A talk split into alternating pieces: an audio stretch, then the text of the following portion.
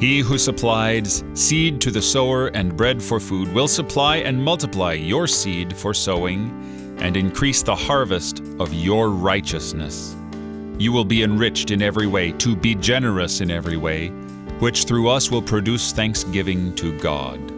2 Corinthians 9 10 and 11. Paul here is exhorting the Corinthians once again towards an increase in godliness.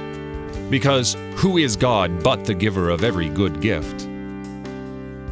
Who is God except the one who gives everything, and we who merely receive it all? So, for these Corinthians, to give of their bounty to those in need in Jerusalem, how very godly an act that is. Now, God knows no lack of his bounty. We, alas, have lack.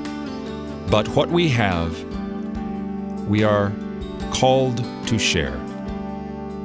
We are not compelled to share. It wouldn't be sharing if it was under compulsion. Charity is an act of love, not an act of oppression. Give generously. You're listening to Oratio, part of your morning drive for the soul here on Worldwide KFUO. Christ for you, anytime, anywhere.